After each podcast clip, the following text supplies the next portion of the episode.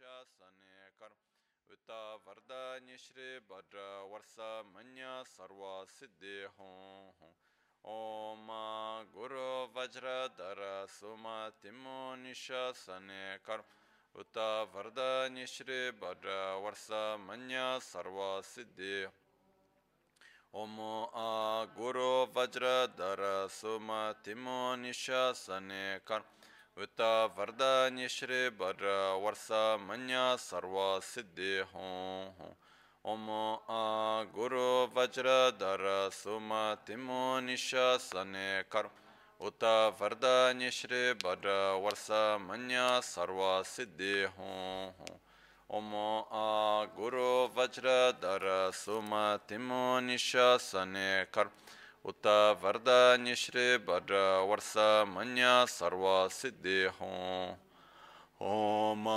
गुरु वज्रधर सुमतिमो निशासने कर्म उत वरदान्य श्री भद्र वर्ष मन्य सर्व सिद्धि हों ओम गुरु वज्रधर सुमतिमो निशासने कर्म उत वरदान्य श्री भद्र वर्ष मन्य सर्व सिद्धि हों हों ओम आ गुरु वज्रधर सुमतिमो निशासने कर उत वरदान्य श्री भद्र वर्ष मन्य सर्व सिद्धि हों हों ओम आ गुरु वज्रधर सुमतिमो निशासने कर उत वरदान्य श्री भद्र वर्ष मन्य सर्व सिद्धि हों हों ओम आ गुरु वज्रधर सुमतिमो निशासने कर उत वरदान्य श्री भद्र वर्ष मन्य सर्व सिद्धि हों ओम गुरु वज्रधर सुमतिमो निशासने कर उत वरदान्य श्री भद्र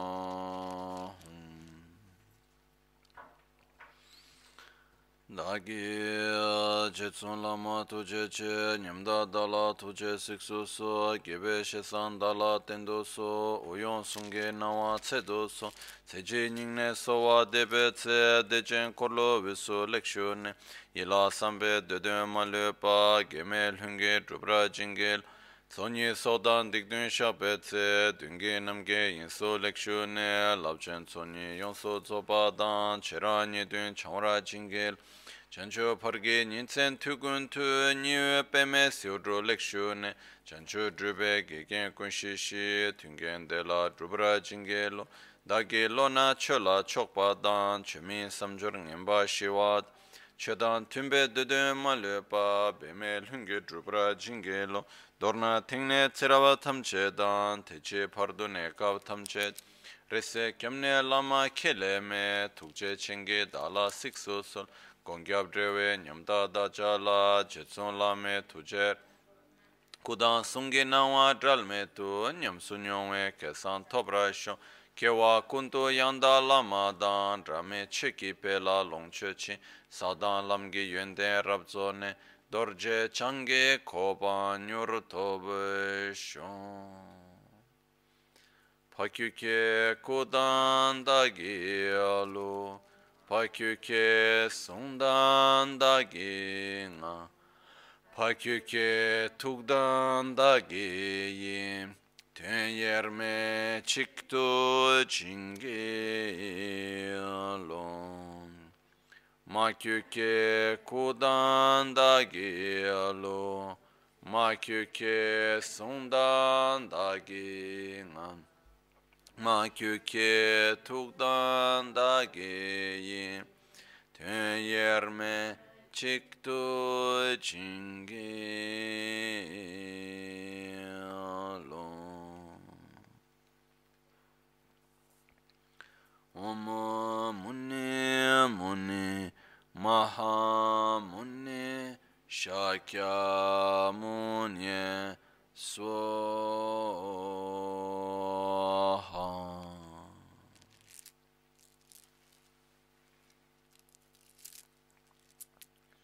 Saşipeki Çoşi Ameto. Chāre rāpa līṅā shī nī de gyēm pādī sāṅ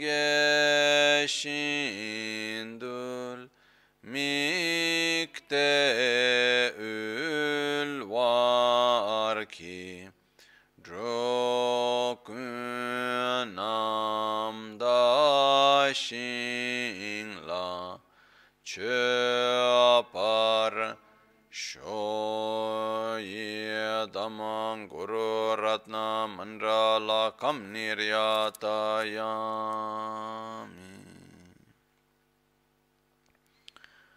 Sāṅgī chidāṅ tsōgī chōnāṁ lā chañchū pārdu dāni kipsū chīm dāgī jīnsō gībē sōnam kī drolā pinchirā sāngē drupārāśu sāngē chedan tsogī chonam lā chanchu pardu dāni kipsu chī dāgī jīnsō gībē sōnam kī Drola pinchira sangye drupa resho Sangye chedan tsogi chonamla chancho pardo dani kyepso chi.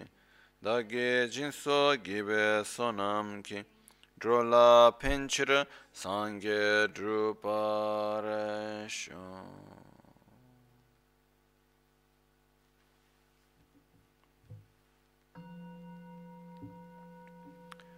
Ayeke dan le dan ne chen ke drupon dan dan mi ken. rwa gungi ranam che tsamba tamche kedo dage che ten ten.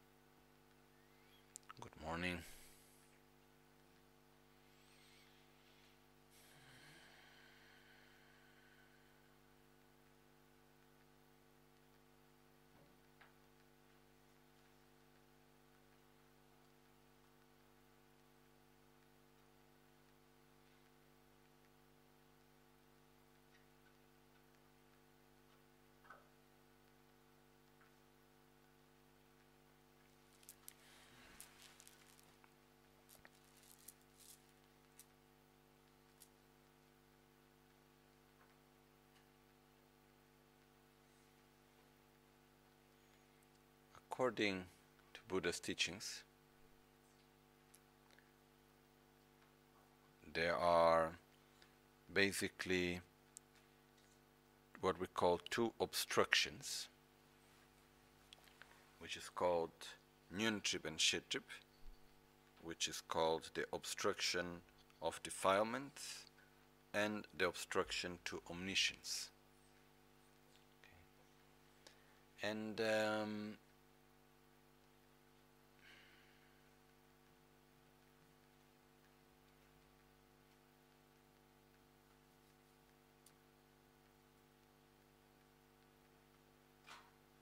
these two obstructions they are basically the first one called obstruction of defilements nyunchip is what basically bounds us to samsara is what bounds us to suffering itself.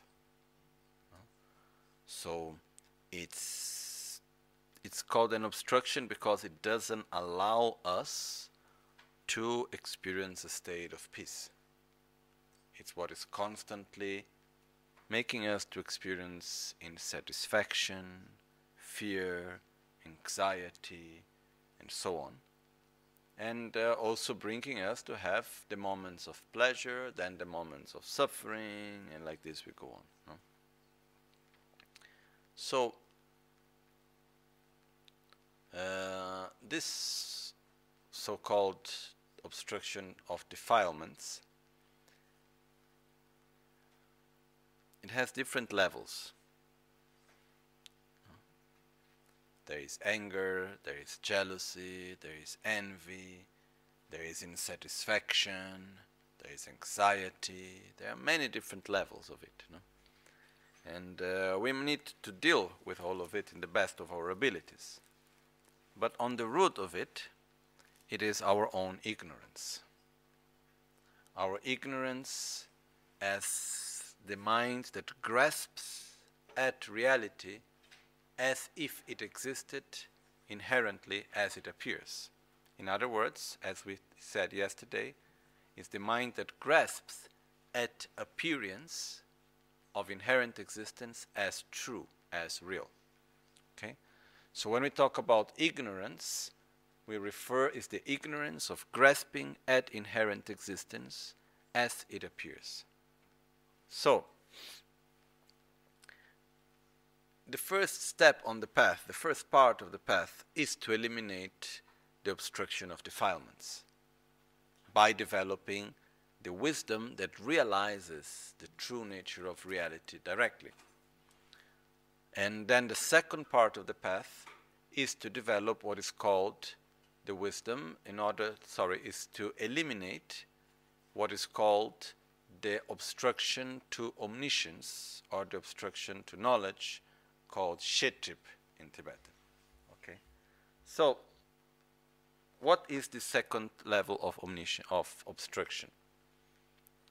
While the first one of the uh, obstruction of defilements is the grasping at inherent existence, is the grasping at the appearance of inherent existence as being true, the obstruction to omniscience is the appearance of inherent existence itself. Okay? So, on the first level, we are supposed to have a direct experience that this appearance is illusory, it's false. And based on that, we may look to the appearance, but we know that it's not true. The second step is that of familiarizing oneself so deeply with this aspect of illusion that at one point it doesn't appear anymore as being of inherent existence. We are able to overcome the appearance, even.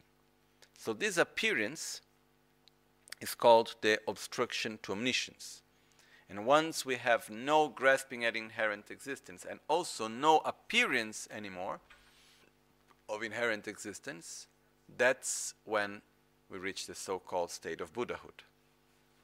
So, on the five path, as we were talking these previous days, we start with the path of accumulation, Soklam, then there is the path of preparation, Jorlam, then there is the path of seeing, Tonglam. Once the practitioner reaches the path of seeing, which means once there is a direct experience of the ultimate nature of reality, of the lack of inherent existence, of the non existence of inherent existence as it appears, at that moment the practitioner is able to overcome the obstruction of defilements when there is this direct experience.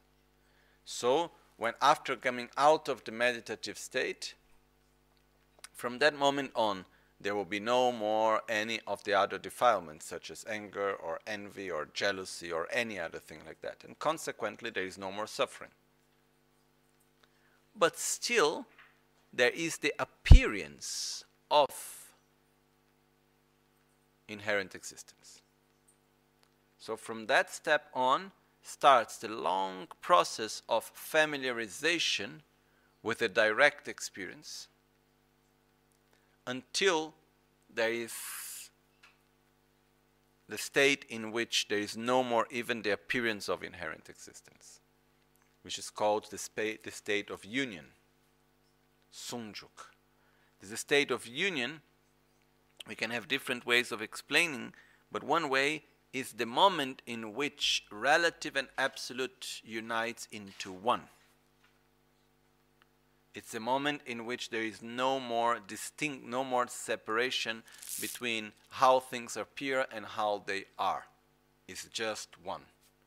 This is what we mean by uniting the relative and the absolute into one. And this is called the state of Buddhahood. No? Even in Vajrayana, we have many symbols to symbolize that, like the Vajra and the bell in the hugging mudra, which is symbolizing the state of union. So when we talk about union and when we say about method and wisdom, method refers to appearance, wisdom refers to emptiness. So the union is when we are able to go beyond relative and absolute and it becomes just one. So it means that the, a Buddha is able to relate to each and every phenomenon in all its possibilities and manifestations while perceiving non deceitfully, directly, that it lacks inherent existence or even better, to be more precise, a Buddha doesn't need to, to perceive that it lacks inherent existence because it doesn't even appear as having inherent existence. So, it is, is this way that for us it's beyond our own capacity of conception and imagination, but it's a way of perceiving everything in which simply reality is interdependent. Full stop. And uh, there is no appearance and grasping at something that exists by its own side, by an autonomous, independent way. Okay? So the process of familiarization with the correct view, with the direct experience of the correct view of reality, is it's in the path of meditation or the path of familiarization once the practitioner reaches the state in which there is no more this distinction between relative and absolute, it becomes all one, that's when, when there is no more appearance of inherent existence, that's when the practitioner is able to eliminate the obstruction to omniscience and reach the state of Buddhahood. Okay, I'm just like having an overview. But now, going back to where we are, where we are. To be able to deal first with the defilements, with the obstruction of defilements, with our own ignorance, you know, because the metaphor that I like to use sometimes for the two obstructions is like if you imagine a room like where we are, and you fill it up with a lot of garlic and it's completely filled up with garlic. Okay? And the garlic has been here for hundreds and thousands of years. Okay? Then what happens is that suddenly, with a lot of effort, you are able to take all the garlic away. But does the smell still remains? Then once that garlic is taken away, then there is still a long way to go to be able to eliminate completely all the smell. Okay? So once ignorance is eliminated, then we need to eliminate the smell of ignorance, which is also called the imprint of ignorance. Ignorance is the grasping at inherent existence. The imprints of ignorance are is the appearance of inherent existence. Okay?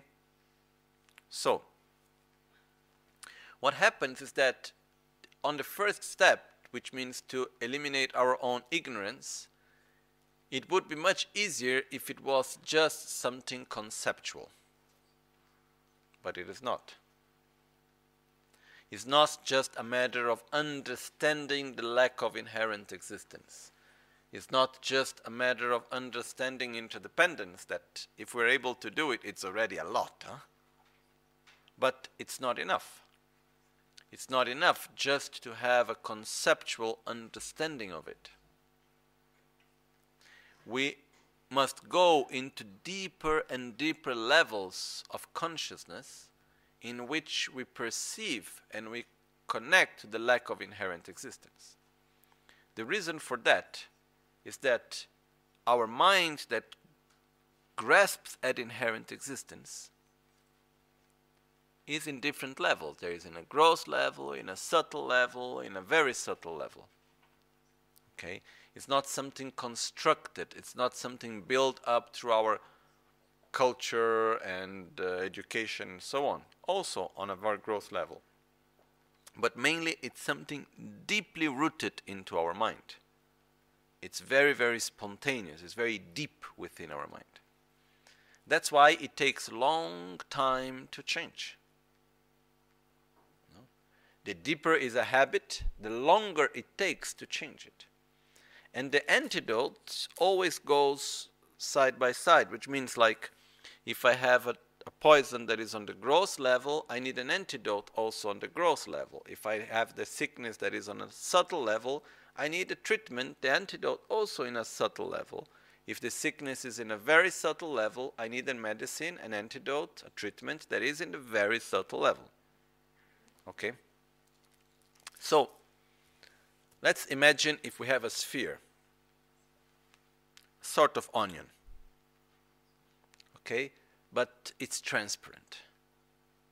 And it's made out of many, many, many, many, many layers. So, what happens into this is that the outer layers reflect what is in the layers be below. Okay? But at the same time, the outer layers influence what is in the layers below. So, if I want to reach the core that is manifesting everything, what I need to do mostly, I need to go through each one of the layer and change it. And then one layer I peel out. Okay, then now there is the next one. Then I need to change and clean the next layer. Okay, then one more layer. I need to go again and clean one more layer. And we have many, many, many layers. So you can understand that it takes time. It takes constancy. It takes effort. Because our ignorance is in many layers. So we need to familiarize ourselves with wisdom in many different levels. And it's a process that is very gradual as we go cleaning each one of the layers until we are able to reach at the core of it. Okay? That's why it takes such long time also in the process of familiarization. So, when we look at it, you know, for our own sake, there is no issue. Because once we actually enter into the path of accumulation, when we enter into the path of preparation, then we don't have so much suffering anymore. When a practitioner is able truly to understand the true nature of reality, to develop true love and compassion in his or her own heart, is able to concentrate and meditate correctly, there is no much suffering anymore. Still in samsara, but there is not so much suffering anymore. You know? It's like while the beings that don't have this opportunity are sinking in the ocean and trying to breathe from time to time. Once a practitioner on, has these qualities, it's like floating on a nice boat. Still in the ocean of samsara, but you don't get wet, you don't need to put so much effort, things goes quite smoothly. And then once having a direct experience of emptiness, then okay, there is no more suffering. It still takes a long time to become a Buddha, but you know, who has a hurry? You are fine. No hurry. Okay? So, from a very personal, individual perspective, you know, to take three eons of time to reach enlightenment, there is no problem at all. There is no any issue on it. Because we are quite okay on this process. When we really enter it seriously, we are quite okay. And uh, when we reach the path of seeing, which is completing the first third part of the path, there are another two thirds to go. the next two thirds there is no any form of manifestation of suffering anymore. So what's the issue? What's the problem, you know? If it takes some longer time, if it takes whatever it takes, we just go for it. So there is no hurry in this way. But what happens is that out of compassion for everyone, when we start looking around ourselves,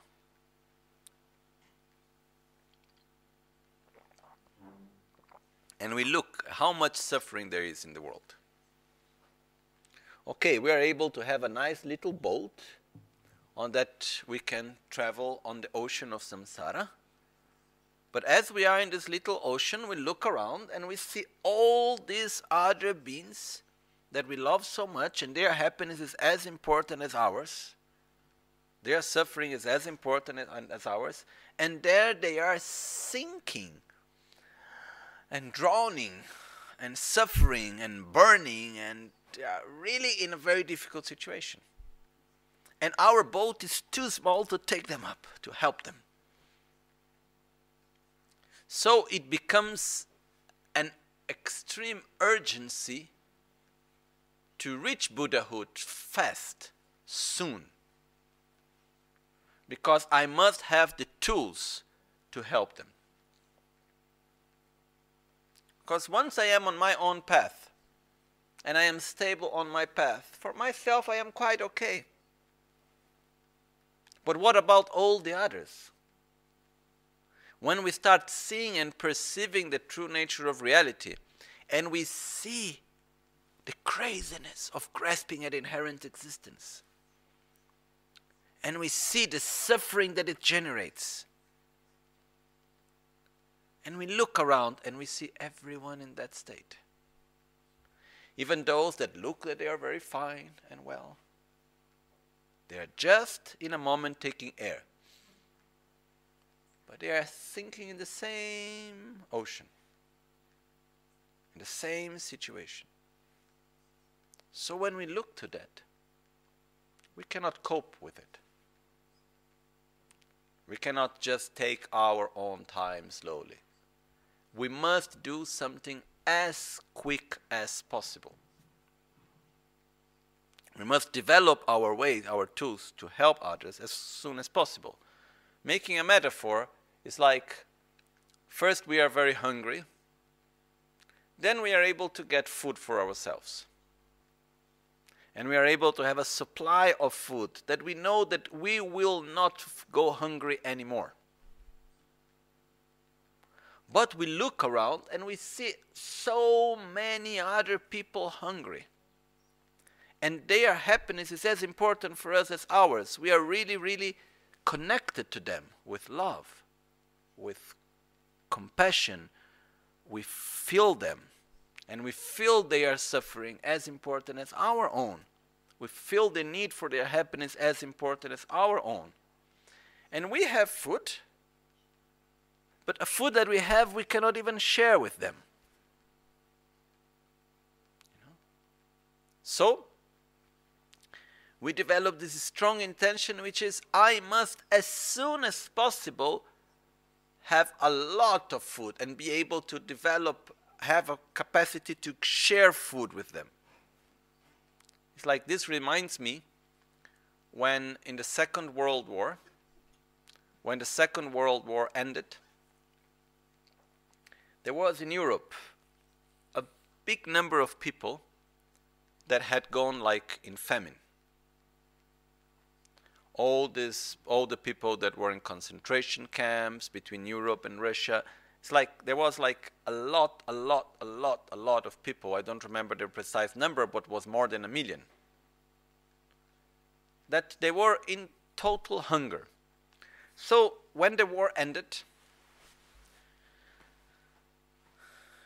these people were being trying to be helped. So people went there, they wanted to help them. But when they arrived, if I remember clear, were the British that they arrived first, and they tried. What, what's the first thing that you do to someone that is hungry? You give them food, right? And if you are starving already for a long time and you try to eat food, what when you see food, what do you want? To eat. But what happened is that in the moment that these people that were so hungry they start eating their body was not able anymore to digest. So they would die. They will die because they would the, the food was like poison for them. So they were not able to eat. They were not able to digest. And i tried to imagine the situation of all these doctors and people trying to help these people starving, and the people starving on a side with food in front of them, not able to eat it because it was worse than poison for them, the food itself. And it took more than two years to find out the right type of food that was possible for these people to digest. So it took another two years of people dying and hunger because there was no knowledge of how to feed them, how to treat that sickness. No? So, for me, I, I read a book which was talking about not the war, but what happened just after the war, because normally we think about the war, but what we just after it's as complicated as the war itself when a war ends for many different reasons. But anyhow, that's another thing. The point was that I tried to imagine, you know, being in this situation where you love so much all these people, you care so much for them, you see them in so much suffering, and you don't know what to do. And whatever you do, it doesn't work. So, what comes out of it? An urgency commitment to say, I must find a solution as soon as possible. All the rest is irrelevant. My main priority, day and night, is to do whatever is necessary to be able to help these people. So, when we look on our own path and we see that we are okay, we truly speaking, we are very fortunate in the middle of everything. You know, we have the Dharma, we have our path, and when we look according to the path, when we have entered the path of accumulation and the path of preparation, we are fine. For ourselves, it's okay, we have no hurry. But when we look around us, and we see so much suffering, so much ignorance. Then we have no other choice but to do everything that we can to reach enlightenment as quick as possible.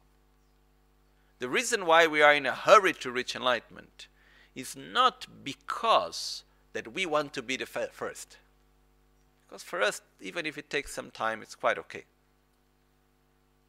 But the reason why we want to reach enlightenment quick is because that's the only way how we can truly help everyone. So, that's where comes the urge, the need for the Vajrayana, for the Tantra. In the very beginning of the Guru Puja, it says, Nyurwa nyurwa zobe sange eh, sange koban tobar chas. No?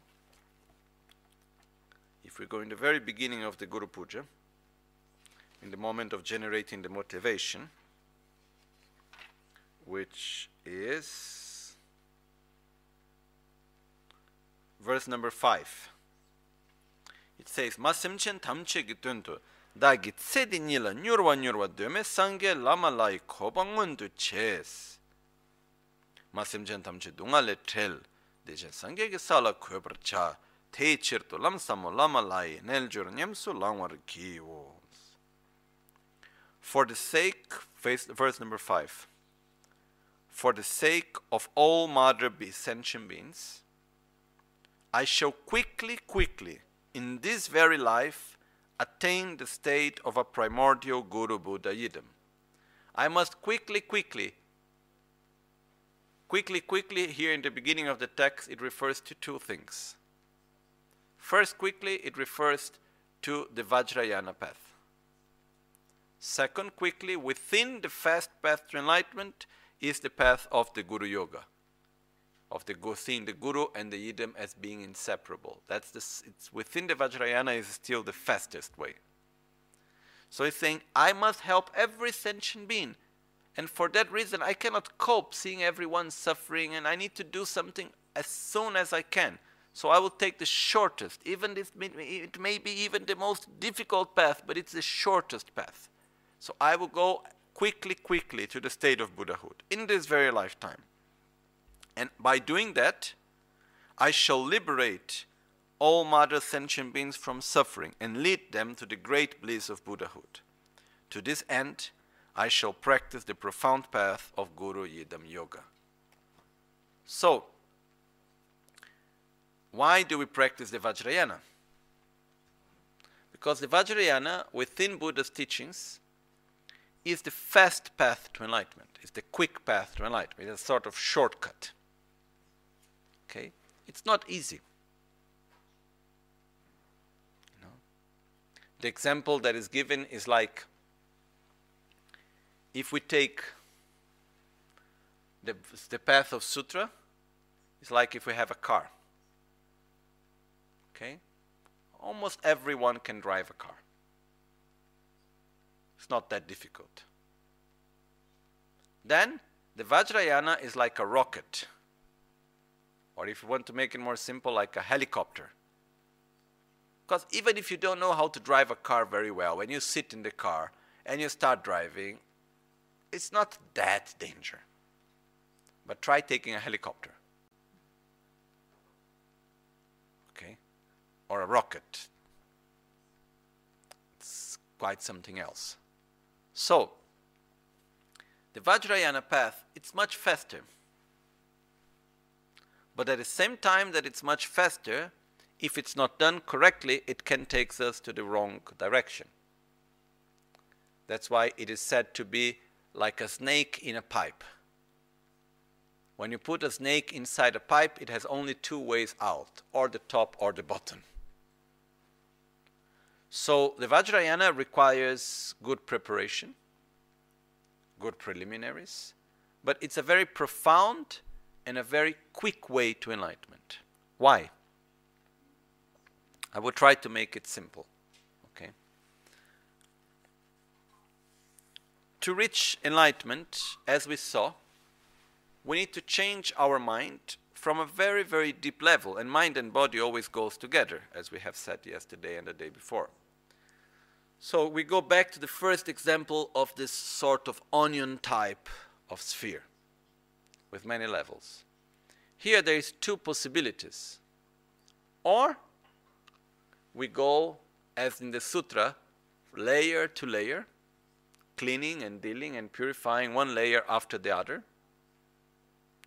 Or we have the possibility to have a special method to go deep into the nucleus, deep inside into the center, and make the change there. It's like if we need to win a war, we can fight every soldier, or we can have a very capable spy to sneeze between all the levels of security and to kill the king.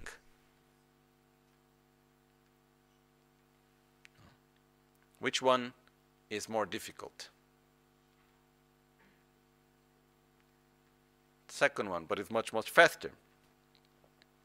So, what happened is that the Vajrayana brings us the possibility, the method of the Vajrayana it's a fast method to enlightenment because it uses the natural process of our own body and the natural process of our own mind to bring the practitioner to deep states of consciousness. It's like if it allows the practitioner to go into these deep levels of this sphere that we were referring before, going into the very center of it, but with the antidote.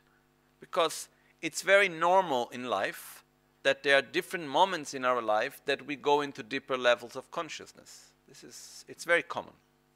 Okay? It happens on not in, not, not in a very subtle way, but when we fall asleep. It happens when a person faints.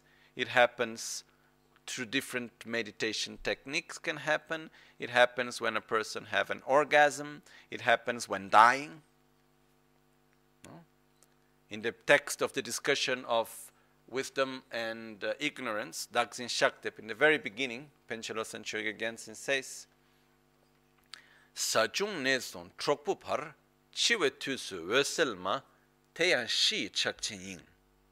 From the tenth ground bodhisattva, which is the practitioner is just about to reach enlightenment, to an end. I don't know why the example of an ant is used as the most lower type of sentient being. I like ants very much and I think they are quite intelligent, but anyhow. It's just to say everyone. So, Sachu Neson, from the 10th ground bodhisattva, Trokpu Par, up to an end, Chiwe Tusu Veselma at the moment of death, Mother Clear Light manifests. Shi Chakchen. This is the Mahamudra of the basis. In other words, it means that everyone, when dying, enter into a very subtle level of consciousness. This is common. This is what happens to every one of us. Whenever we die, we will enter into a very subtle level of consciousness. So, entering into a subtle level of consciousness by itself, it's nothing special. But our mind has a very particular capacity that is that when we go into a more deeper level of consciousness, a deeper level state of mind, the lower the deeper state of mind follows the direction of the grow, the, the more gross state of mind that has just dissolved. For example, when we fall asleep, it's very common that we will dream in relation to our last thoughts that we had before we fall asleep. That's why even it's said that because we pass almost half of our life sleeping, depends how much you sleep, but if not half to one third for sure, of our life we passed sleeping. So to fall asleep with a virtuous mind directs the mind of the sleep during the time of sleep. So it becomes very important how do we fall asleep? That's actually something very important. Because if we fall asleep with a positive mind, we will familiarize ourselves with a positive mind during our sleep. If we fall asleep with a mind of attachment, of anger, of anxiety, or anything like that, that's what we will familiarize our mind with during our sleep. So, when the gross mind loses strength and it dissolves into the subtle mind, the subtle mind manifests more clearly, the direction that the subtle mind goes, the object of perception, the mode of apprehension, follows that of the gross mind, the last thought of the gross mind. Okay? So, what does this mean? That when we enter into a more subtle level of consciousness, in many different ways, we can do this physically by using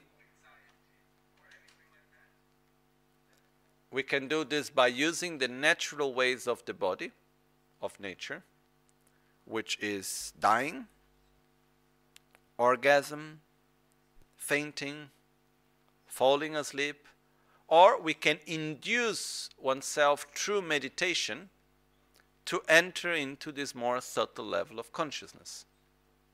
This is also possible. So, when this happens, the last thought within which this happens it naturally directs the most subtle level of consciousness. So imagine what happens if we enter into a more subtle level of consciousness with attachment.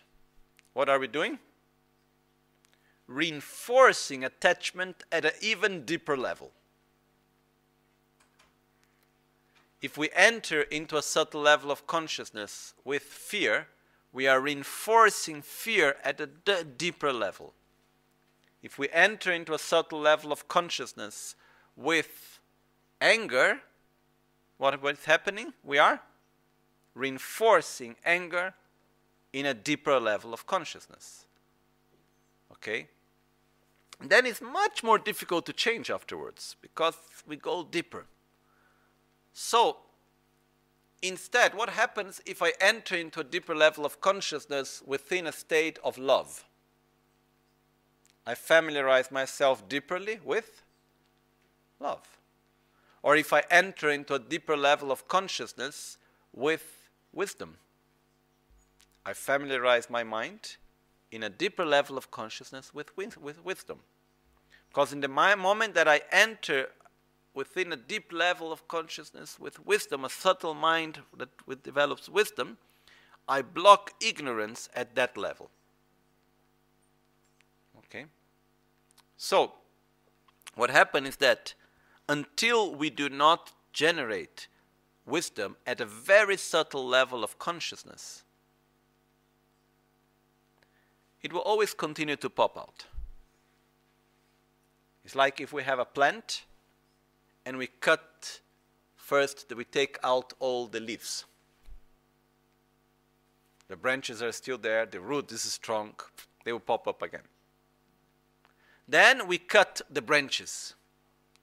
It will take longer, but the root is strong, it will come up again. What we need to do is we need to take out all the root. Then we are sure that poison plant will not come up again. Our ignorance have different levels. A gross level, a subtle level, and a very subtle level. Unless we are able to develop wisdom at a very subtle level, it will continue to pop out. Okay? So to do this, it takes samadhi and a very long time of samadhi. It takes a long process of familiarization to gradually go from one level to another, like one, like the onion, no? peeling one layer after the other until it reaches to the nucleus. What the Vajrayana practice allows is these incredible methods that brings us with love and wisdom to a deeper level of consciousness and goes directly to the root. No? In the Vajrayana path, it doesn't care so much about the leaves and the branches, it cares about the root. No? It's lying if we make the metaphor of fighting a war, the way, the war, the way of warfare of Vajrayana is not that of training many soldiers. It's that of having one very good spy that can go inside deeply to the center of the issue. Okay? So, this is the reason why to practice Vajrayana is so important. Why it's so powerful. Okay? So, during our lifetime, as we said, it's possible to induce oneself to deeper levels of consciousness. But the actual real opportunity, the best opportunity, is the moment of death itself. Because in the moment of death, inevitably, our gross mind loses strength and the subtle mind manifests. Then the subtle mind loses strength and the very subtle mind manifests. This is what we have just referred as Penchelos and Chogi same one that wrote the Guru Puja, said in the Daksin Shaktep. At the moment of death, the mother clear light which is the spontaneous clear light that we all have, which is clear light refers to the very subtle mind manifested. That's the basis for the path. That's the basis of Mahamudra. So, we are all going to die, but Vajrayana allows this moment that doesn't mean much in an ordinary way. And it's actually, it means a lot because it determines what type of rebirth we will have, how we die. But we have died so many times, no? But it allows us to use this moment as the most special opportunity to go directly into the center. It's like we use the natural process of the gross mind losing strength and manifesting the very subtle to develop wisdom at a very subtle level of consciousness. And then we cut the root. We cut the poison from the root. So, is it more or less clear the difference between the sutra and the tantra? Here, okay. So, the diff between sutra and tantra, there is no difference regarding compassion, regarding love, generosity, the six perfections, or regarding wisdom. The emptiness is the same emptiness, the correct view of reality is exactly the same thing. The main difference is that in sutra, the process is a very steady, like stable process, a very gradual process in which we go one layer after the other. First, we deal with the more gross level, then we deal with the next level, then we deal with the next level, and gradually we go deeper inside. In the Vajrayana, it's the same antidote, same wisdom, same correct view of reality. But instead of generating wisdom and gradually generating it in the various levels of consciousness, it has the methods to generate such wisdom at a very subtle level of consciousness and to go as a direct antidote to the most subtle level of our own ignorance.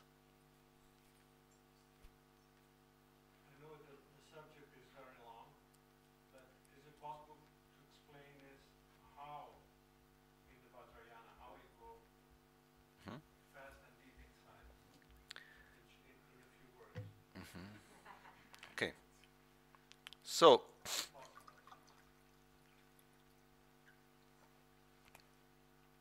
I will try. Okay. First thing is the importance for us to understand the difference of the two. Okay?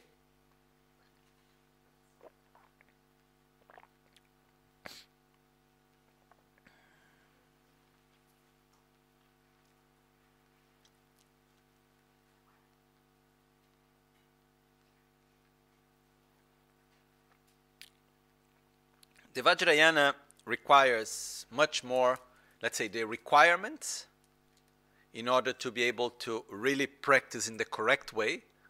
The Vajrayana are much higher than the requirements of the Sutra path. Okay? This is one thing that we need also to remember, remind ourselves. Which this doesn't mean that we cannot do the mantras or we cannot do the sadhana and all of that. But to really go deep into it and make it happen, it has very high requirements. Okay. The first requirement is renunciation, bodhicitta, and correct view of reality. That's the first basic requirement. For a very simple reason. Even if we become experts into bringing ourselves to deeper level of consciousness, what are we going to familiarize ourselves with? If we have not realized emptiness. The whole point is that we need to generate the mind that realizes the true nature of reality, emptiness, and then we induce ourselves to a deeper level of consciousness within that state of realizing emptiness. Okay? So, the ways of going deeper, um, there is one few methods that goes through the process of meditation. in which it's the process of having control over one's own subtle winds of energy. And by making different types of exercises, bringing the winds to absorb into the central channel, and then al- allowing making the winds directing the winds to absorb into the heart chakra. Okay? This is basically what makes naturally the person to go into a deeper state of consciousness. So basically there are methods to simulate the process of death. Okay? By simulating the process of death naturally the person goes into a deeper level of consciousness. Okay? But before we enter into that, what so how just to answer the question, how does the Vajrayana brings the practitioner into deeper level of consciousness? By using the natural processes of the body. Because body and mind always go together the gross mind can only sustain itself while the gross body is there. The gross, the subtle mind can only sustain itself with the presence of the subtle body. So, in the process of death, when all the winds absorb into the central channel, there is no more support for the gross mind. Then, when the winds absorb inside in the heart chakra, there is no more even subtle body. So the subtle mind cannot support anymore. Okay? This is a natural process that happens to anyone that die. When you see a mosquito dying, it happens. Okay? Not in the same way as in a human, but it happens to go into different levels. So, what is possible to do, what is the, the main issue in the Vajrayana is not how to enter into a subtle level of consciousness. Is how to enter in the subtle level of consciousness with wisdom, with the antidote. That's the whole thing. No? That's why the horse that breaks us, like the tool, the vehicle, the vehicle that brings the practitioner to a subtle level of consciousness is called great bliss. The direction that that vehicle is going to is called emptiness, but we need to have both together. Because one of the big dangers of the Vajrayana is that the vehicle is so cool that you can get lost thinking that the vehicle is the final goal and you get overwhelmed. Oh, I can deal with my energies. Look how special I am. I can experience great bliss. Wow, that's so overwhelming. And then you can think that that's the objective. When great bliss, dealing with our own energies, is nothing more, nothing less than the vehicle. It's like imagine that you need to go for a travel and you enter a car if that car is not so appealing, doesn't have many gadgets, is not so beautiful inside, the engine is not that powerful, okay, you just enter in the car and then you go on your way. You are happy about the car, maybe not so much, maybe more, yes, but you just go on your direction. Then imagine that you enter into a car that is incredibly beautiful and with so much gadgets and so many things and it's so pleasurable to be inside the car. Then there is the danger that you forget about going where you need to go and you just stay going around the whole, how do you say, quartiere, the, the neighborhood. You stay going and uh, no, as merry-go-around, you just stay going around because you lose the point of what to do with the car. All you want is to be inside the car. And then what happens? You familiarize yourself with attachment. So, great bliss, it's a very powerful tool, and we will talk a little bit more about it, but it's a very powerful tool. But the most difficulty of it is that in order to use it correctly, you should have no attachment to it. Otherwise, you get lost within it completely. And then in the text of Lama Tsongkhapa, the five, the lamp that illuminates the five stages of the completion stage of Guhya Samaja, Rimnga Saldron, um, there is a question that, like the hypothetical question that Lama Tsongkhapa puts, which is, but how can I develop bliss without having attachment to bliss? And the answer that he gives is in the same way that a person that is hungry looks for food even though he may have no attachment for food. The point is that it's very delicate. The ability to develop great bliss, which is pleasurable, but without having attachment to it. Having a very clear view that that's just a tool. Great bliss, it's a tool that can bring the practitioner to a deeper level of consciousness. So, if we go in the commentaries on Tantra, like the commentary on Guhya Samaja, the whole commentary on the completion stage mostly it's all divided into how to generate bliss, how to generate emptiness, how to unite bliss and emptiness. That's the whole thing. So, how to generate bliss is how to develop the tool, the method, the vehicle. Emptiness is the direction that we put that vehicle to go with. It's like if, you, if we make a metaphor, first, how to enter into the car. Second, how to put into the GPS the right direction. Third, how to drive and reach the goal you know? how to put the two things together. So, what allows the practitioner to go into a deeper level of consciousness is great bliss. But it's extremely important that the direction to go is the lack of inherent existence, is emptiness itself.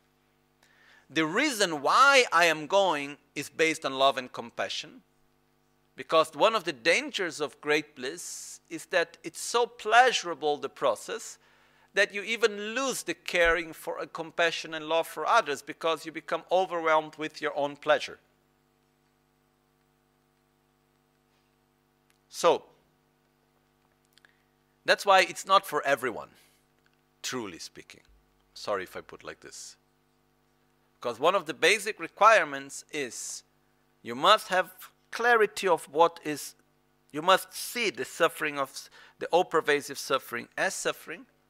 You must have a full commitment to get out of samsara. You must see the suffering of others as important as your own, having a full commitment to benefit everyone. Because if you don't have that, and you start entering into the methods of developing great bliss, you will get lost in bliss completely. And you will use the method as a goal. And then you will just familiarize yourself with more and more attachment.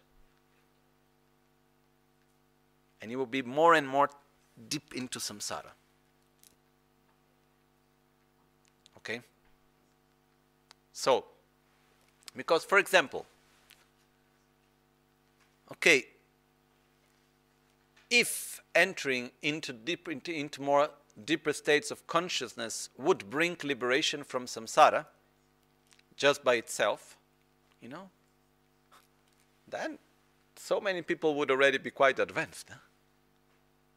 Because when, uh, when experiencing bliss from a sexual experience, it naturally brings, for a very short period of time, but it brings the person to experience a more subtle level of consciousness.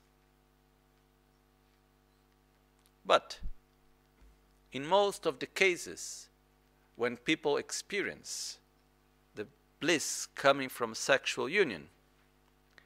What is the mental state in which they enter into this deeper level of consciousness?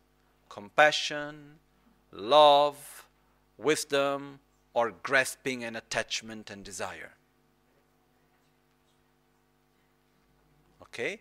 It's attachment and desire because the bliss is seen as a goal by itself.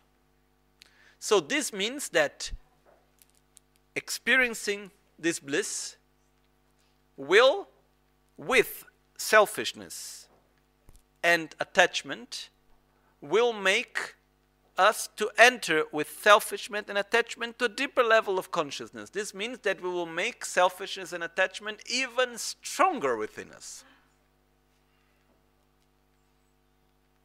I don't know, is it clear? Okay? That's why it is said that this bliss, which we could, in other words, even call the sexual energy, but the capacity of the body of entering into this state, of this blissful state that brings the person to a subtle level of consciousness, the mind entering into a more subtle state, it goes beyond conceptual level. It is at the same time, this is the example that is given of the pipe and the snake. It can make us to go deeper into samsara, or it can take us out of samsara. But what is one of the minimum requirements? To have real compassion for every sentient being, to have developed bodhicitta, and to have a correct view of reality. Because we want to enter into a deeper level of consciousness with a basis of love and compassion instead of selfishness, and with the state that realizes the lack of inherent existence. Wisdom. That's what it's all about. That's why in Tantra you will listen so often to the union of great bliss and emptiness, the union of great bliss and emptiness, here and there. We listen to it again and again and again and again. Bliss is the method, is like the vehicle. Wisdom is the state of consciousness that we generate. Wisdom or emptiness is the object of perception, is the direction that we put that vehicle to go. So,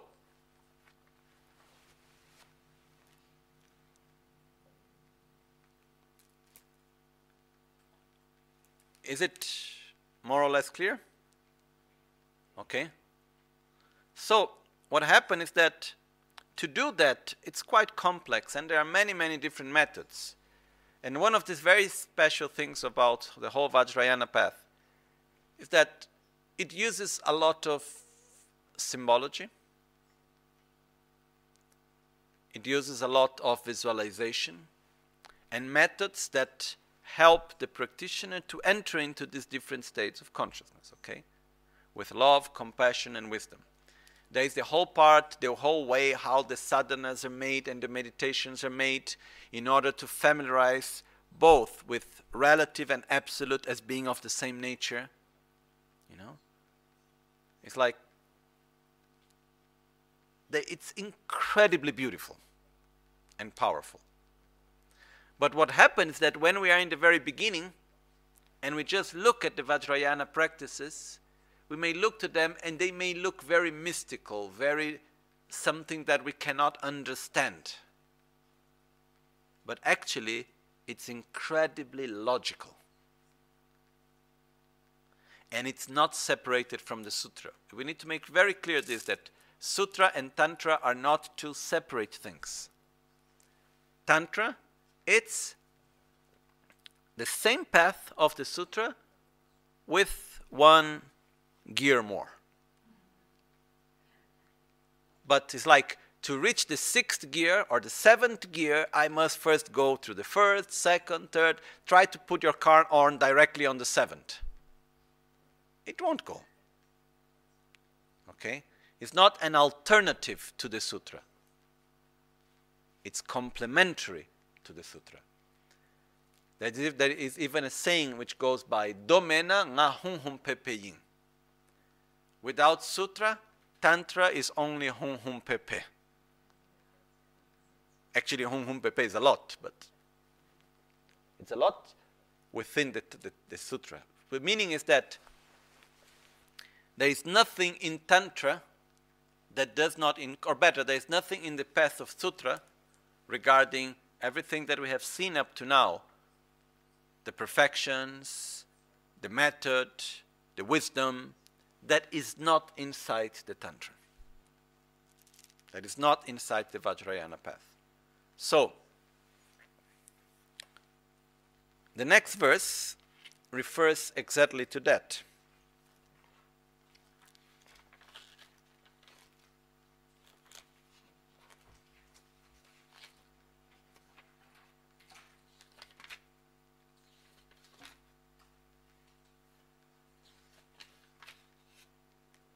Verse 109. And uh, before reading the verse, I just want to conclude this part, which is our own understanding. Why shall I practice Vajrayana? Sorry, before that, what is Vajrayana? Because how can I know why shall I practice it if I don't know what it is? I know that there is many different images and a lot of symbology and strange things, and then there are mantras and things called sadhanas. But what is Vajrayana?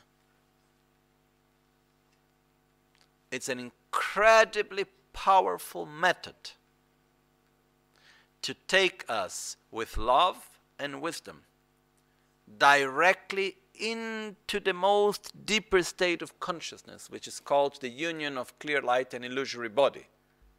Clear light is our very subtle mind. Illusory body is our very subtle body, that they're always together. So, it brings us, it's this incredible method to guide us deep to the most deeper level of consciousness and to transform our mind from the deepest aspect of it is to transform our mind from the aspect that transcends this life. That's why it's a fast path. But it requires full commitment of every aspect of one's own life. It's not possible to practice Vajrayana at 95% of one's own time really to go to enlightenment, to the real way of the practice, one must be in the sadhana day and night.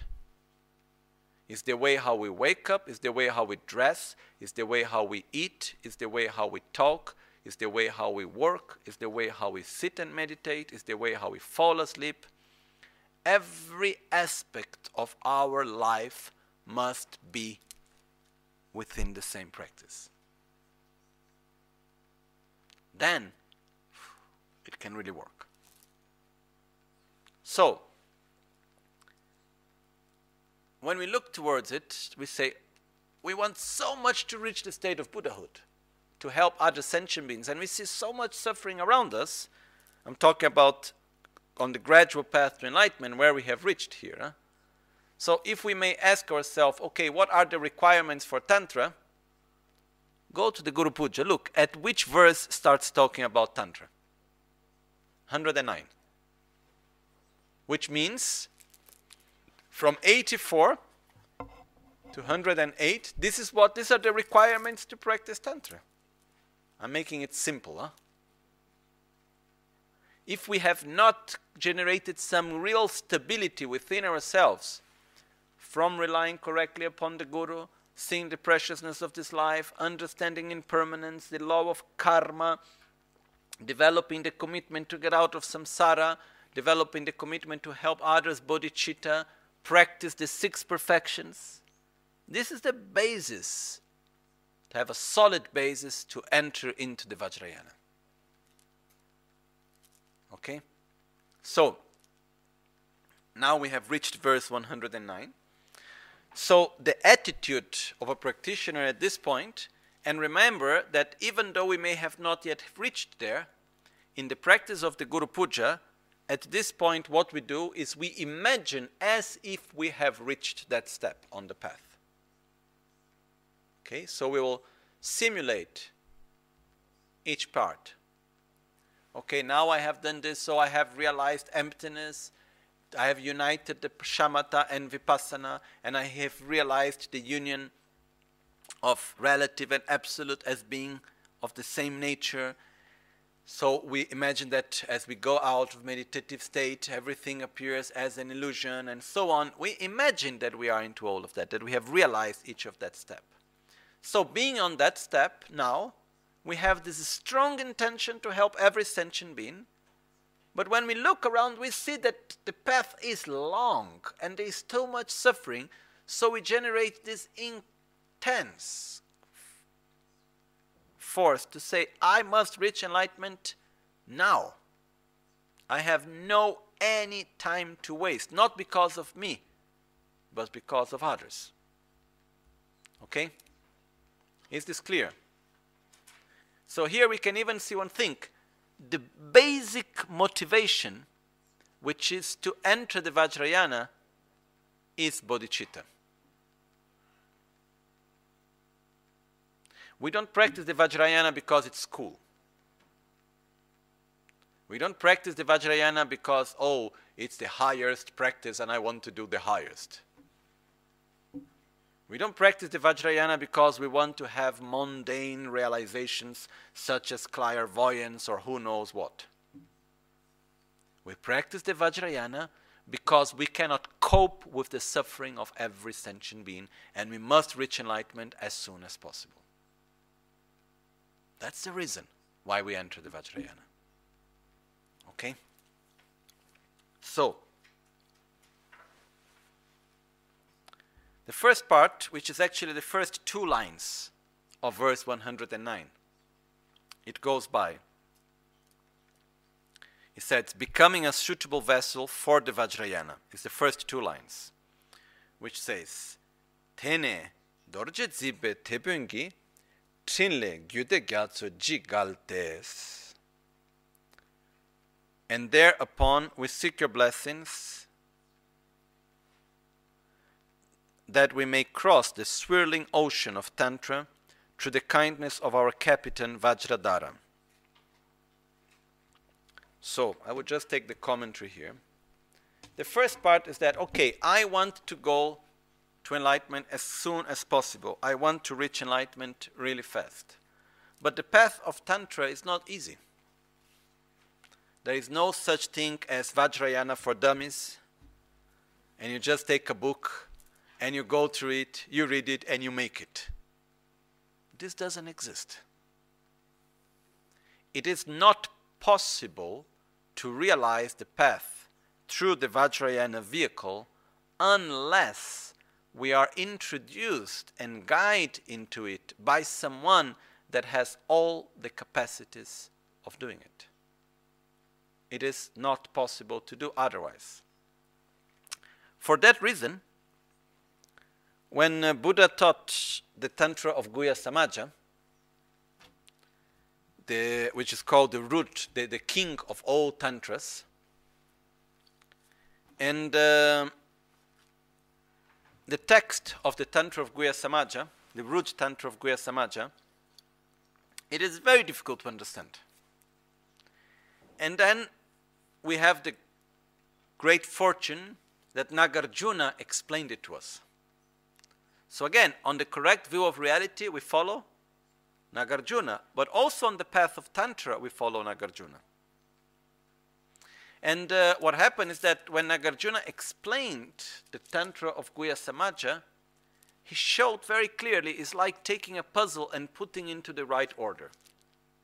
So if you need to read the root Tantra of Guhya Samaja in the order that makes sense, that you understand the whole explanation on the path, it is not linear. It is not starting from verse 1 and then going linear one chapter after the other. It's all messed up.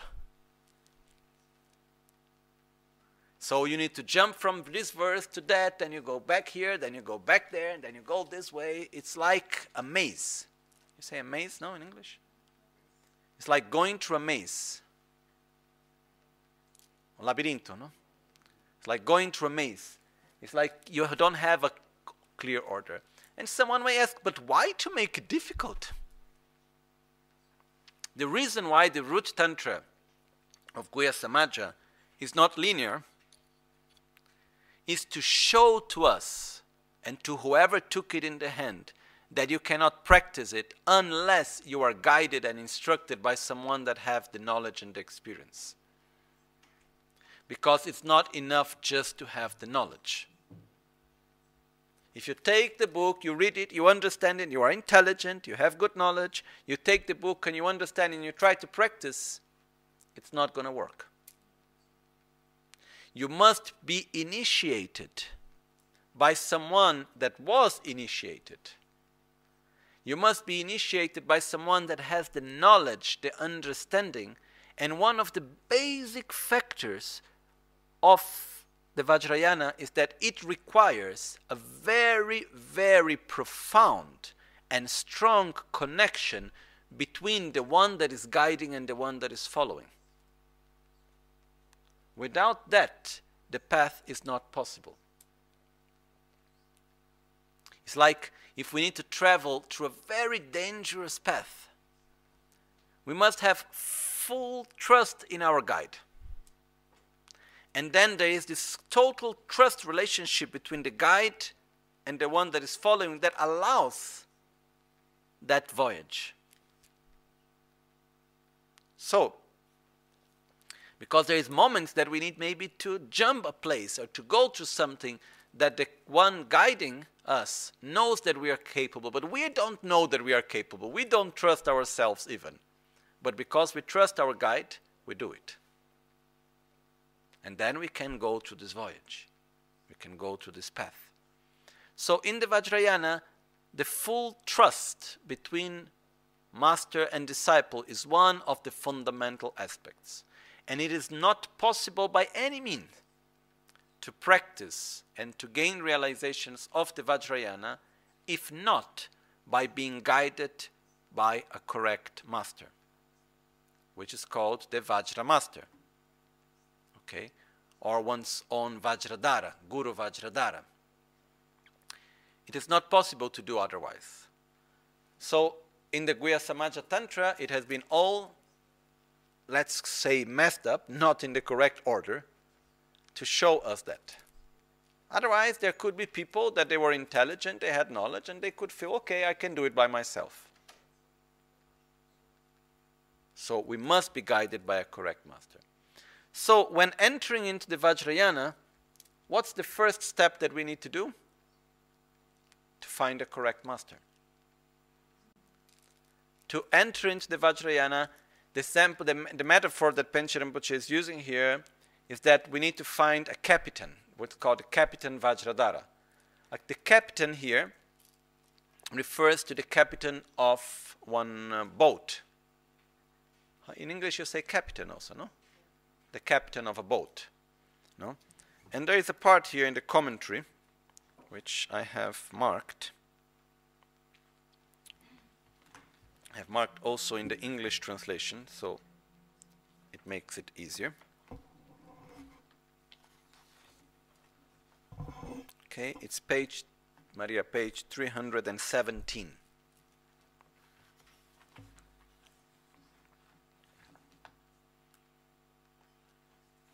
tena gyatso chenpo ne norbu lento drowa las, tepen tabla keba, lamgyu yoeba, nyingtob dan denba, lo te tuba shiklas ten goeba tars. Sangchen gyute gyatso ru shuknes, sungju yishingi norbu lempar cheba las, dorje löbön, ching eh, dorje, dorje, dorje löbön, chinlabgi gyuma nyampas, nga ki lam, nga ki lamgyu yoeba, menga dan denba, rāng lā tūk je chewa nāmbā kundu miluwe lo teba shik goso. So here, Kachen Yeshe Gyaltsen,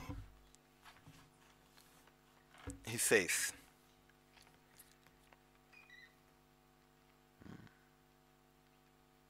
where are we? One second.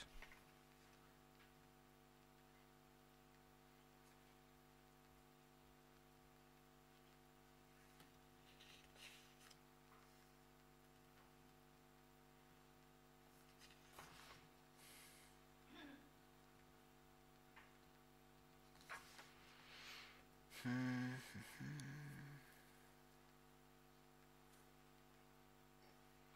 In the same way, uh, hai trovato Maria? Pagina 317 verso la metà del paragrafo. Ok? Dopo c'è scritto comincia con in the same way. Ok? Proprio a metà del pagina 317.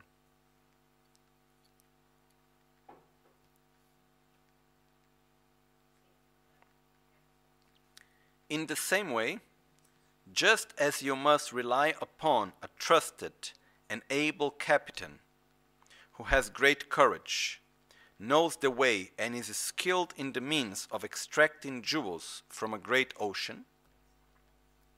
So let's say that we want to go to take jewels from the ocean. That's an old example. Okay? And you are entering a boat. The ocean has always been a place very fearful. It's not easy to go through the ocean. Nowadays, we feel it's normal because, first of all, I don't know how many of us have ever entered a boat and tried to cross the ocean. But it's not something easy. So, the metaphor of going to enlightenment is like crossing an ocean. So, if we want to go to the ocean to take jewels from the ocean, we must rely upon someone, a captain, that has great courage, that knows clearly which is the way, where to go, how to navigate, and is skilled in the means of getting the jewels. Otherwise, we cannot follow someone. Similar to that, so you must also rely upon a trusted and able Vajra master who is known deceptive in all ways, has great compassion, possesses the oral instructions, knows the way of the mantra, and possesses a lineage of blessing that has not deteriorated, in order to extract the wish fulfilling jewel of union from within the great ocean of great secret Tantra. So, the qualities of a guru that should guide us on the path to enlightenment. There are many ways of enlisting these qualities. But here it's very clear it says we must look for someone that we can trust, that is non deceptive, that we can have a pure connection from heart to heart, that we can really, really trust. Non deceptive, it means it's not someone that is showing qualities that don't have or is hiding defilements that have. Someone that has a lot of compassion towards us, someone that loves us, that possesses the oral instructions. The oral instructions means that nowadays, as even written in the commentary, it says that it's practically impossible for anyone to understand the way of the Tantra just by reading the root Tantra. That's not possible. We must go to the root Tantra. We have our lineage goes in the following way.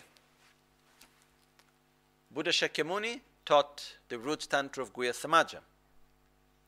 The root Tantra of Guhya Samaja was then commented mainly by Nagarjuna. Then there is also a commentary on it by Chandrakirti. Then there is the commentary of Lama Tsongkhapa. Okay? Lama Tsongkhapa wrote different commentaries on Tantra. There is one commentary which is a precise commentary on the commentary of Chandrakirti. But then there is the ultimate commentary which is called the Rimnga Saldron. Rimnga Saldron is the lamp that illuminates the five stages.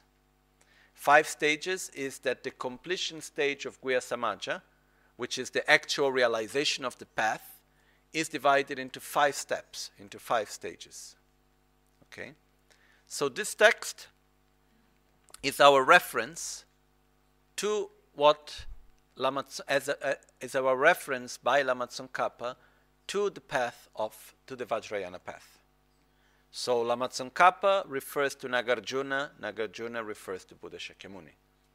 So when we say someone that has the oral instructions, means someone that can understand the commentaries and by that can understand the root tantras that have the knowledge of the steps on the path and then can and, and also that it's part of the oral instructions which is called menga in tibetan to have the capacity to explain to us in a way that we can understand.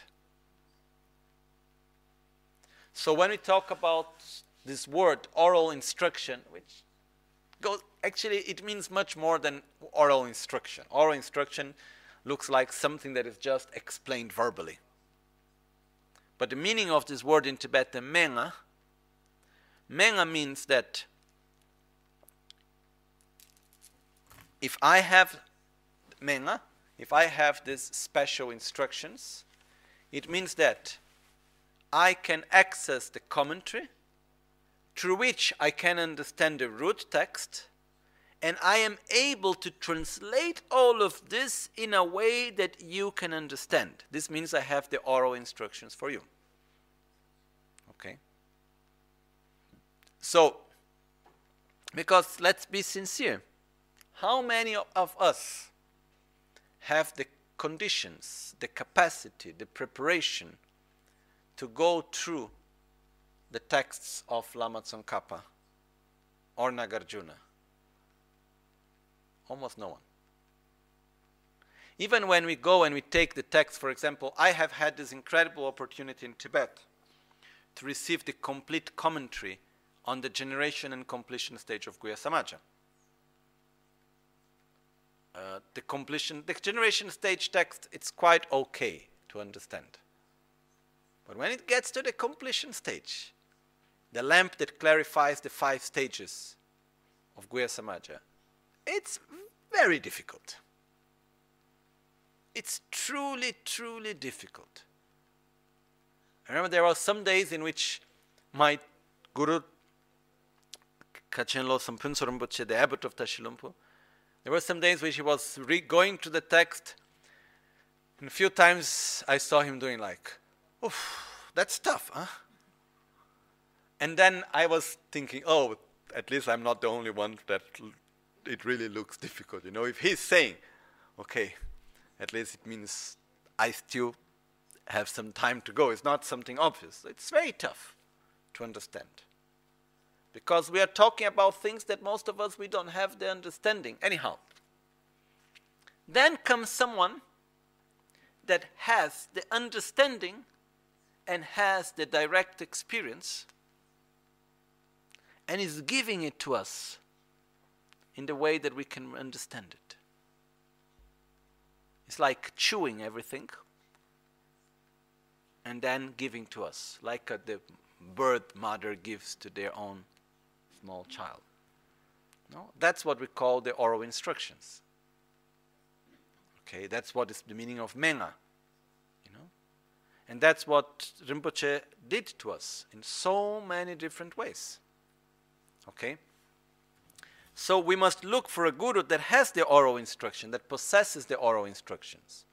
Because even if we receive all the transmissions and so on, if we don't have someone that guides us in a way that we can understand and that knows the path clearly,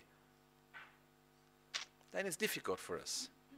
So, he should know the way of the mantra. The, knowing the way of the mantra means similar to someone that goes into one path, like that has already done that traveling, has already traveled through that way, that can guide us.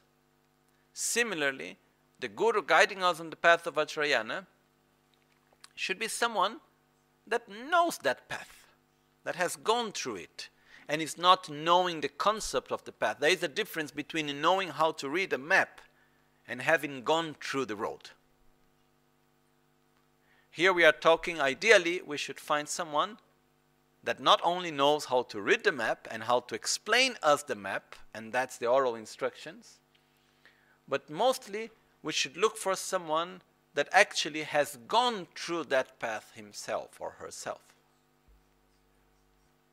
And by that can actually truly guide us into it. And uh, last but not least, should be someone that possesses a lineage of blessing. that has not been degenerated, that has not been deteriorated. Because on the path of Vajrayana, even much more than in Tantra, having the blessings of the lineage, it's fundamentally important. Okay? So,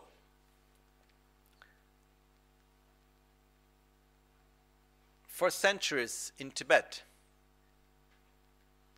when looking for a master, one of the most important things that were being looked for is like to receive an empowerment, to receive an initiation. It has always been that to go to receive the initiation from someone that had the realizations, not necessarily from someone that has, was very knowledged, knowledgeable, but someone that had deeper realizations. That's and these are realizations that are brought from life to life. It's not something that it's not it's not like who had who did the best career in this life.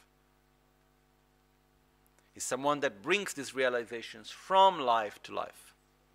That's why, for example, when we have the reincarnation of great masters, even though they may be young, and they may not, they may not be yet versed in all the knowledge and so on, but if they are who they would think they are, they have these deeper experiences and realizations, then we can receive the blessings, then we can be guided in the right way. So, as the verse says, no?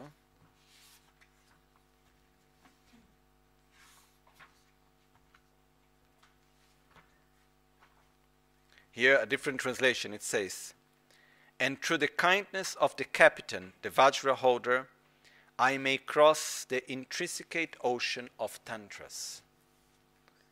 Now we have the other translation which says, We seek your blessings. Where are we here?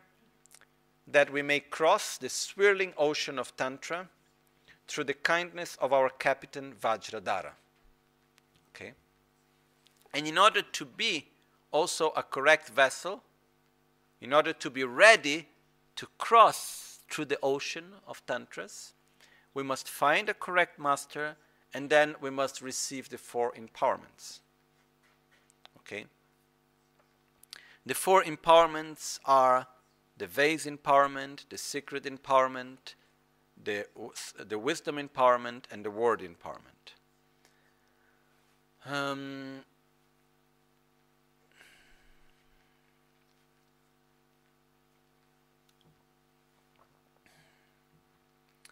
The four empowerments are not just a sort of initiation ritual.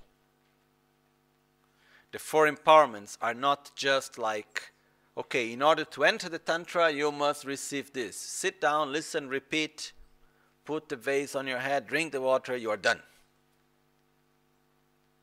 The four empowerments are what allows us to enter into the Vajrayana and what allows us to reach the state of Buddhahood is the practice itself are within the four empowerments. Okay?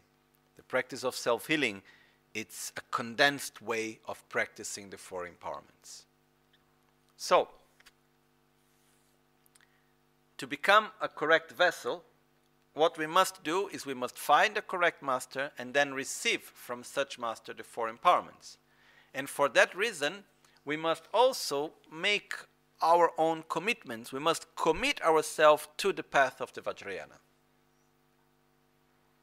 Okay? And in the path of the Vajrayana, for example, many masters, for a very long time, they would not give the empowerments to disciples that they saw were not ready for it. No? And uh, one of the conditions is that in order to practice the Vajrayana correctly, the practitioner, for example, should be beyond what's called in Tibetan namdok. Namdok means beyond projections. Must have an incredibly open mind. Must not be attached to inherent existence in anything. Because one of the basic parts is to be able to realize the true nature of reality. We were saying before, one of the basic requirements is to have renunciation, bodhicitta, and correct view of reality. So, just this sharing, no? On the ancient time, this is not happening anymore, at least for what I know. Uh, many Mahasiddhas, great realized masters, when they received a disciple, and it was not something that was done in big public, like it was one to one. A disciple would come and would say, Oh, please guide me on the path of the Vajrayana. One of the tests that was done was actually eating the five nectars and the five meats. Because the five nectars we have excrement, urine, blood, bone marrow, and sperm. Okay? Let's take the first one. It's, it's enough as an example. If we put excrement in a bowl, okay, imagine. Not so difficult to imagine, right? Imagine excrement. And then we have this bowl of excrement in front of us. Does it appear as being inherently disgusting? Or it's empty of inherent existence and we attribute the meaning of being disgusting?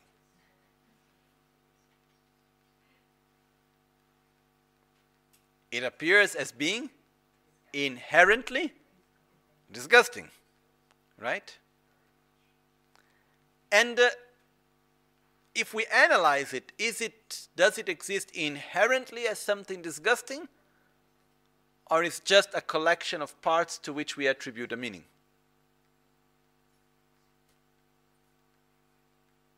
No? Even shit is empty of inherent existence, you know. So, one of the tests that was done to check if you are ready to practice Tantra. Are you really able to go beyond appearance?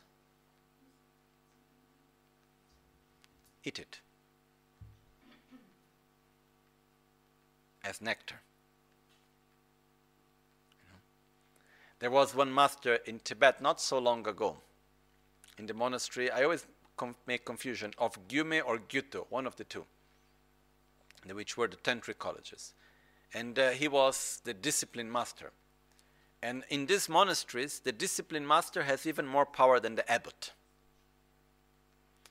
And uh, at his time, there were some monks in the monastery that uh, it was becoming more and more common that they were going against the basic rules of the monastery, saying that they could do whatever they wanted because they had the higher realizations of Tantra. So they were drinking a lot of alcohol and doing all sorts of things. So one day, the discipline master, I think it was Changyang Awan Chokden,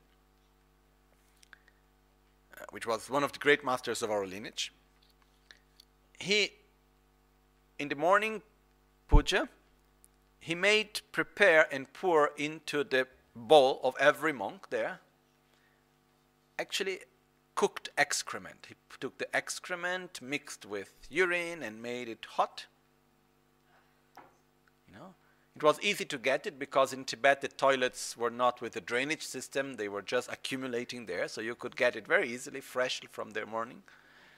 And then he just cook it, not cook, just made it warm, and then instead of making, giving the daily soup that they would eat as breakfast, they pour of everyone. It was not so long ago when this happened. We are talking about the beginning of the 1900s. So he went and then he said to everyone, We have people here that state that they have realizations that they can transform alcohol and everything else into nectar. Wonderful if you can transform this into nectar, then you are allowed to continue having this type of conduct. If not, those that are having this conduct from today on are out of the monastery. He himself was not having that type of conduct, but he took and he drank the whole thing without making one strange face and he put it back there. Then, some of them that were having these conducts, they were worried, so they tried to drink it. And then they start vomiting and all the rest, you know. And then they were expelled from the monastery. Being expelled of the monastery at that time was not so simple as simply you are expelled. Nowadays, when people get expelled of the monastery, they just, they just receive a notice from the abbot or whoever saying you are expelled of the monastery. At that time, in different monasteries, being expelled was quite tough. Uh, we don't need to go into details right now, but it was like basically the person that was expelled as an example for everyone else and for him, he was put with his bow upside down, and then uh, he was put in the middle of the gompa, looking towards the door, giving the back to the altar, and then when they're in the moment of the puja, where to clap the hands in order to eliminate interferences, then he should go and never look back again. No?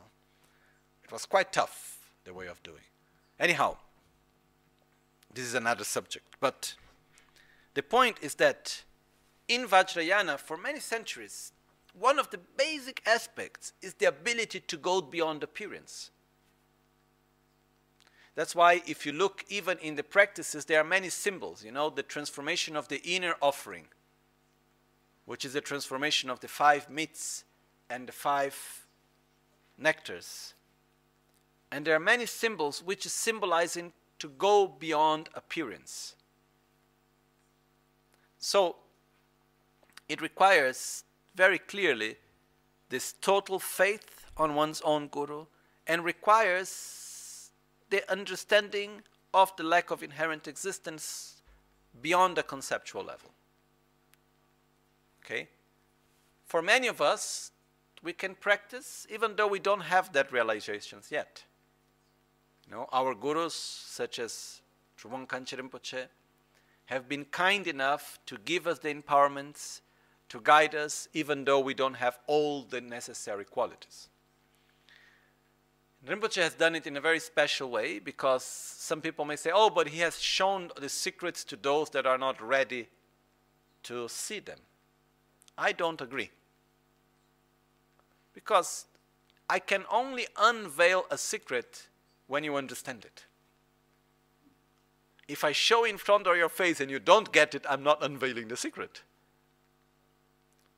And Rinpoche, when he taught self healing and his way of transmitting the Dharma, especially in the Vajrayana, is in a very special way because he has given us all the path, all the secrets, but in a way that we only understand when we are ready to understand.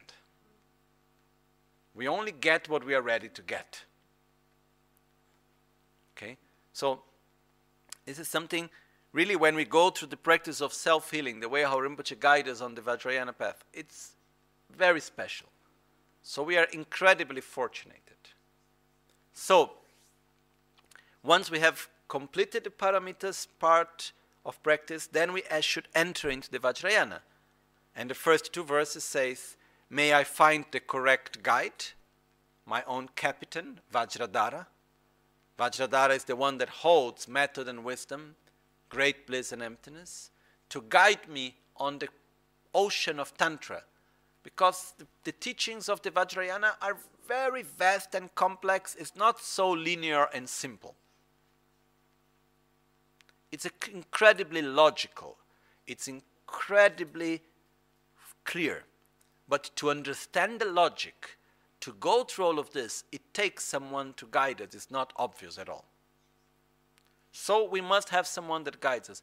And the nice thing, the beautiful thing, the special thing is that even though we may not have all the capacity to understand all the process of the path, if there is someone that can guide us correctly and we follow, we can go through it. That's why we need a valid master. Okay? So, with this, as it says, that we may cross the swirling ocean of Tantra, through the kindness of our Captain Vajradhara, and to hold more dear than our lives our vows and words of honor, which are the roots of powerful attainments. The difference between vows and words of honor is that vows are what we are not supposed to do. Words of honor or samaya are what we are supposed to do. This is like a basic difference, okay? So both, the, well, both of them refer to the commitments. So imagine that we are going on a path, on a, a journey with a guide, and the journey is danger. So our guide will say, Look, for you to be able to follow the path with me, you must do as I say. Even though you may not understand at the moment, but you must do as I say. And if our guide tells us every morning when you wake up, you need to be 10 minutes in silence. And our guide tells us you should eat in this way, you should not eat that. He knows why. What happens if we are following the way and our guide has said to us that we shouldn't eat chocolate? And we really like chocolate. And we don't understand why we shouldn't eat chocolate. So we think, oh, the guide, he doesn't like chocolate. That's why he said to me that I cannot eat chocolate. And then as we are going on the way, you know, we just eat chocolate. Two things. One, we break the trust. And when we break the trust, then our guidance is lost. Second, there is a reason why we shouldn't eat chocolate, even though we don't understand. Then we get at a certain point and we have a problem because whatever, maybe there is a very danger animal that is attracted by the smell of chocolate. And then we get attacked by that snow lion. And we say, but why did he attack me? Ah, because you had the smell of chocolate in your mouth. Ah, but you haven't said to me, but I said to you not to eat chocolate, didn't I? So, on the Vajrayana path, in order to gain realizations, in order to be able to fulfill the path, it's fundamentally important to keep the perfect state of trust mutual trust, pure. And it's fundamentally important to keep our commitments purely. Otherwise, we cannot fulfill the path. Otherwise, we cannot gain the realizations. We will sink on the way. We will not be able to go through this ocean. So, when we talk about commitment, the word samaya it comes with two meanings. One, maybe it has more meanings, but in my mind comes two meanings. One meaning is the commitments that we make, referring, I commit myself always to remind myself of method and wisdom. I commit myself never to go against any spiritual tradition. I commit myself always to make offerings.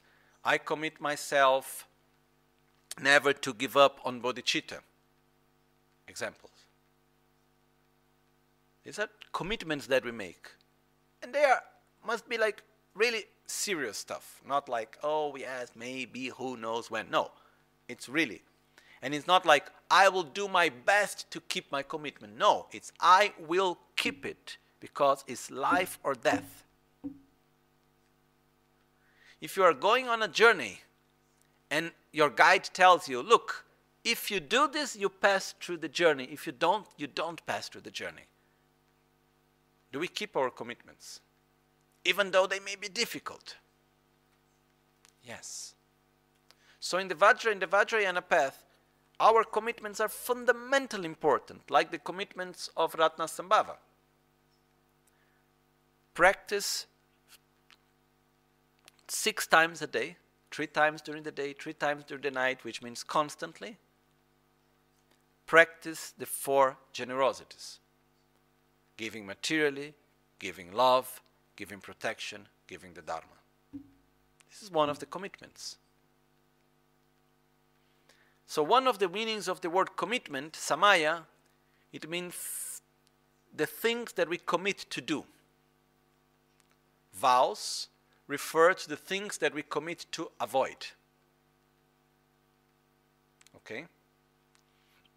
So, such as one of the vows of the Vajrayana is I will not criticize any of my Vajra brothers and sisters. I will not go in conflict with any of my Vajra brothers and sisters. Which who are Vajra brothers and sisters? Anyone that have received empowerments from the same guru as us. So I will not go against any one of the Sangha. I will not enter into conflict. I will not fight. I will not criticize. This is one vow because it's based on negation, what I will abandon, what I will not do. A commitment, it's for example, I will practice six times a day the four generosities. This is a, a samaya. But the word samaya has another meaning also.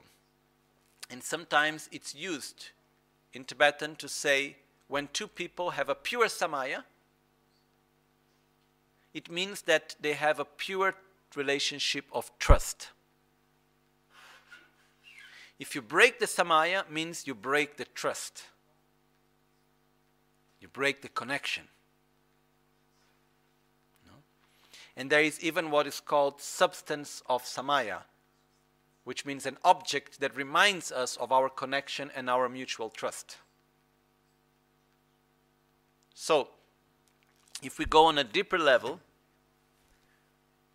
if my guide is telling me, look, you must do this, you must avoid that, and I don't follow his advices, even though I had committed myself to follow,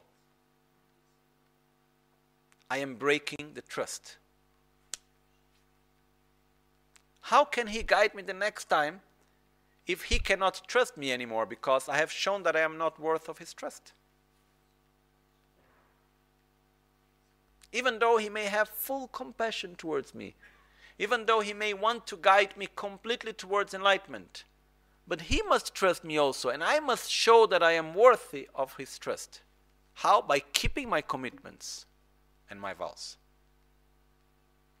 And from my side, I keep the trust alive by keeping the commitments also. So, the verse here says,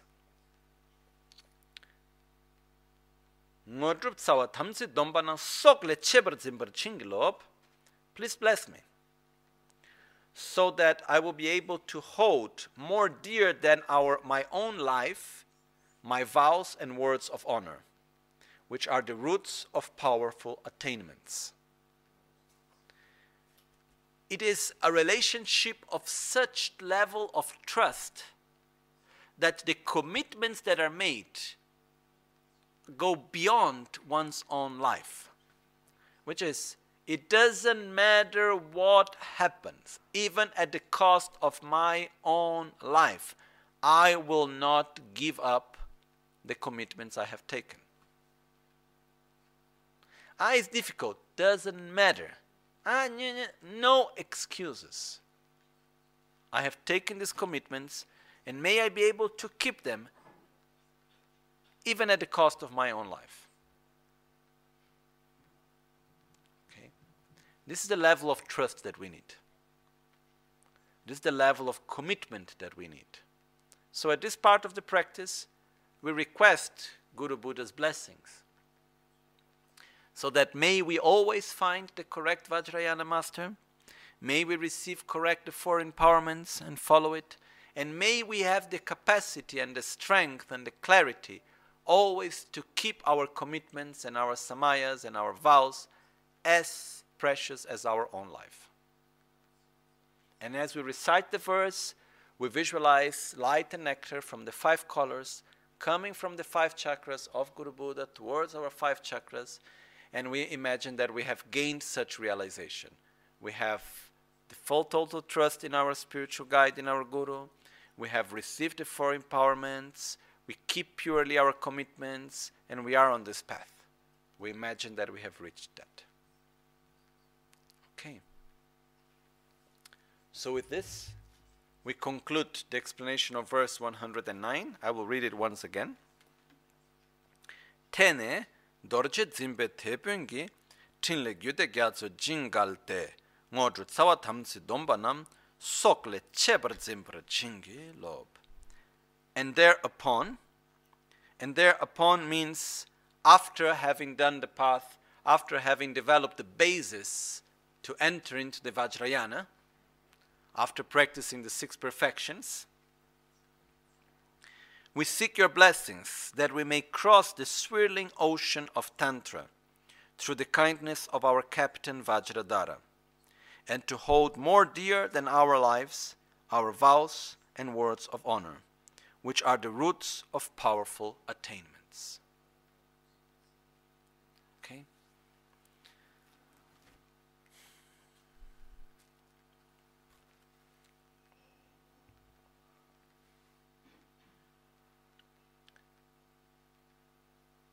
사야시 peke chukshi medo chan rirab lingshi nide genpa di sangye shindula mikde ulwar ki drogun namda shingla che para shoya che tsun lame kotse rabden chi namkar trinle chokchur gepa dang lo san tempe drun me sasum ki drowe mun sel tak tu ne gyur chi yidam guru ratna mandral kam niryata yami Kyewa kundu yanda lama dan ralme cheki pela longche ching 사단 람게 연대 랍존 dorje change kopa nyor tobe shon nimo dele tsendele nime kuyan delek shin nyinsen takto delek pe kuncho sumke jingi lob kuncho sumke ngodrubat sol kuncho sumke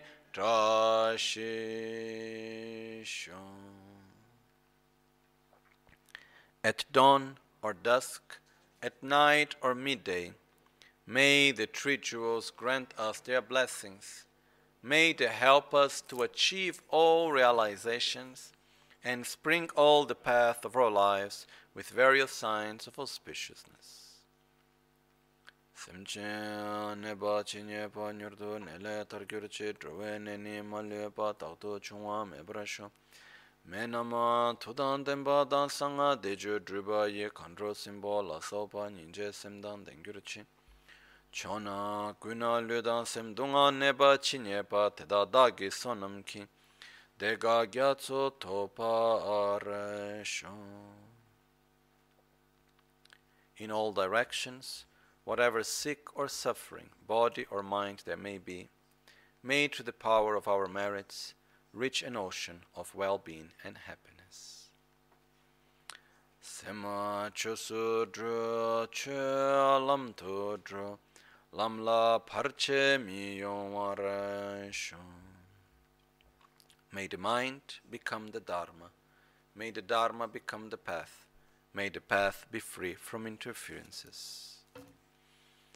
Mimet serve tercen cerezi Cime kempem Wampo campelia Duopung malum jom tse sang we dang kan chen ke pe tso gen tsong ka pa. Lo antrakpe shabla sol wa de